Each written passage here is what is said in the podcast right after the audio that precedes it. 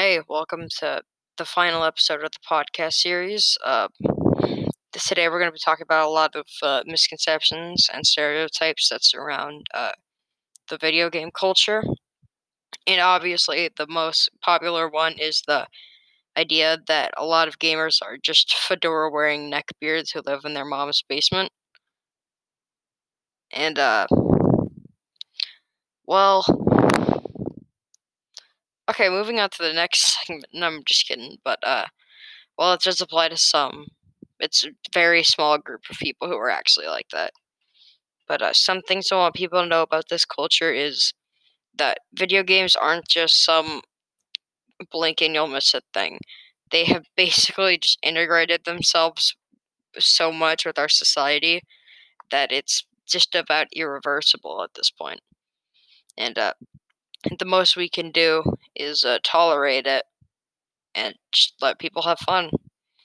And uh, there is some there something I want people to know more about is just some video games arguably can be considered art.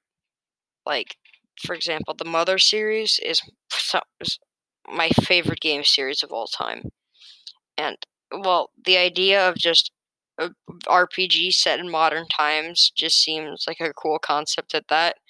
The their way of storytelling, despite the limitations of the consoles that they were on, is just yet to be matched, and I really appreciate that.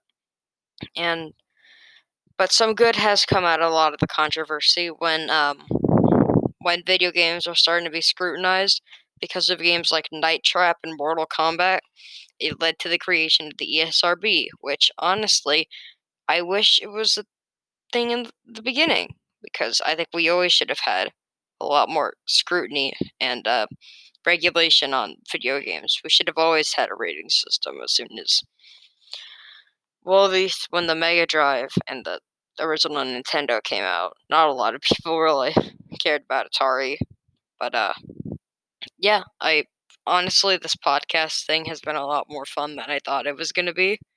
And uh, I'm just having a blast.